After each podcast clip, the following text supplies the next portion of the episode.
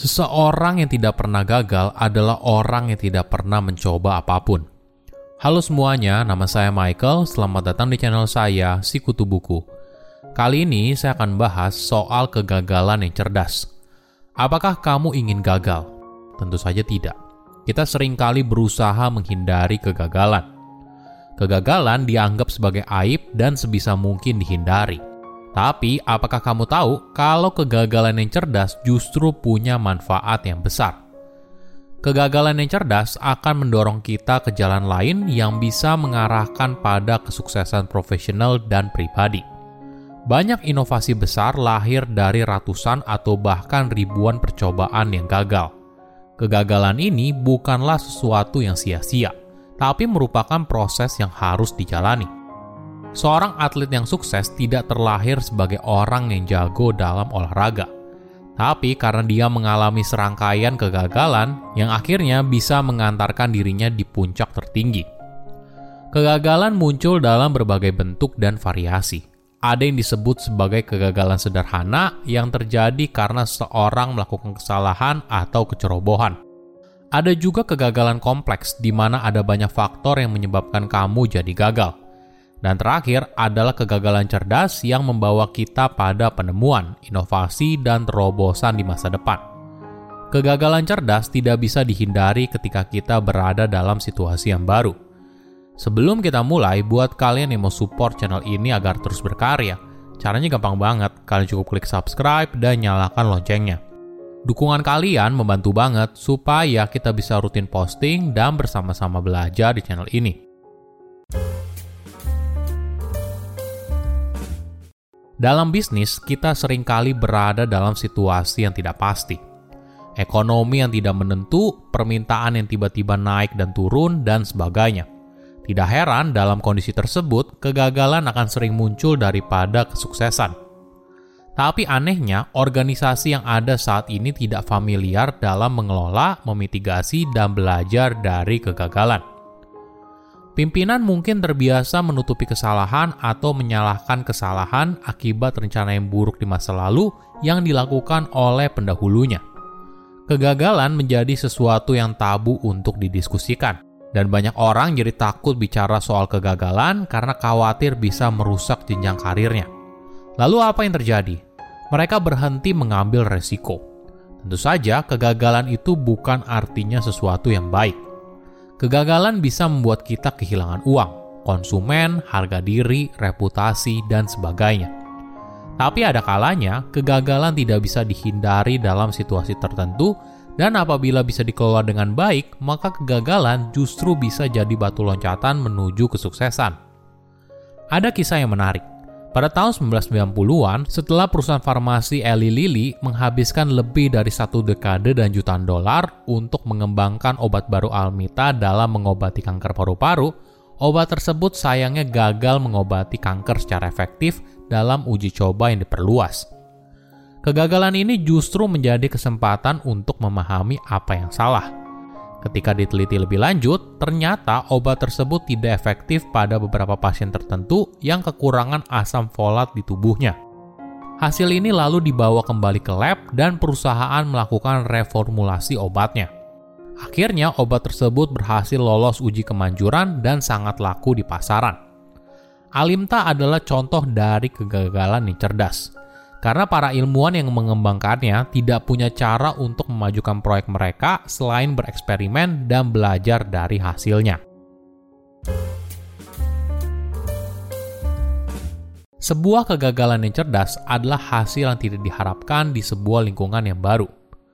Kamu tidak akan tahu hasil akhirnya seperti apa tanpa mencobanya terlebih dahulu. Sama seperti yang pernah dikatakan oleh penemu terkenal Thomas Alva Edison saya tidak gagal, saya hanya menemukan 10.000 cara yang tidak berhasil. Naluri alamiah manusia tentu saja menghindari kegagalan, apalagi dalam masa sulit. Di tempat kerja, karyawan mungkin mencoba sesuatu yang baru dengan tujuan untuk meningkatkan performa bisnis. Tapi jika proyeknya gagal, maka karyawan itu berpotensi mendapatkan hukuman. Entah penilaian kinerja yang buruk atau bahkan bisa dipecat. Tapi perlu dipahami, tanpa adanya kegagalan tidak akan ada inovasi. Kita hanya menjalani sesuatu yang sudah terbukti berhasil di masa lalu. Padahal, sebuah penemuan besar memerlukan adanya proses tes dan trial. Jadi, alih-alih diberikan hukuman, mungkin para atasan justru perlu memberikan tepuk tangan karena karyawan tersebut berani bereksperimen dan mendorong karyawan lainnya untuk melakukan hal yang sama. Ingat, kesuksesan di masa depan ditentukan dari inovasi yang berhasil dihasilkan hari ini, yang tentunya tidak luput dari kegagalan di sepanjang jalan. Jika bicara soal kegagalan, ada beberapa jenis yang berbeda. Kegagalan yang cerdas berbeda dengan dua tipe kegagalan yang lain. Kegagalan umum di mana disebabkan oleh kecerobohan atau ketidakpedulian, atau kegagalan kompleks yang disebabkan oleh berbagai faktor. Kegagalan yang cerdas tidak bisa dihindari jika seseorang atau perusahaan mengambil resiko terukur untuk mencapai hasil yang besar. Jadi, apa yang membuat sebuah kegagalan dikategorikan sebagai kegagalan yang cerdas? Pertama, eksperimen dilakukan dalam teritori yang baru. Ini yang membedakan kegagalan cerdas dengan kegagalan yang lain. Kegagalan ini terjadi ketika kamu mencoba hal baru. Ketika kamu berusaha melakukan inovasi, bukan mencontoh apa yang sudah ada. Ada ilmu pengetahuan baru yang ingin kamu capai dari perjalanan ini. Kedua, inisiatif ini akan menghasilkan peluang besar untuk mencapai hasil yang diharapkan. Ada tujuan besar yang ingin dicapai. Walaupun sudah dipikirkan matang-matang, dikalkulasi semua resiko yang mungkin muncul, kegagalan bisa saja tetap terjadi.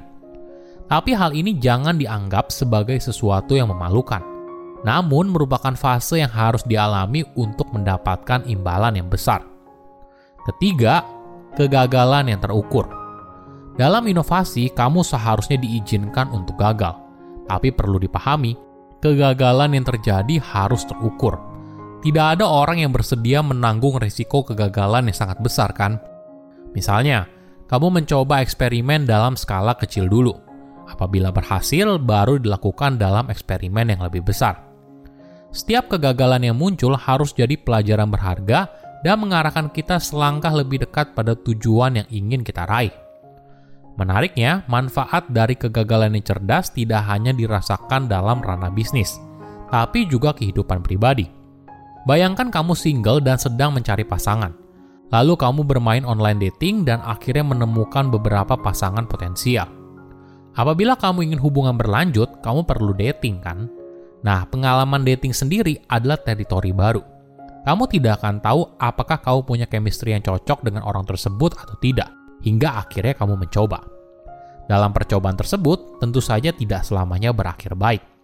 Ada kalanya kamu menemukan orang yang tidak cocok.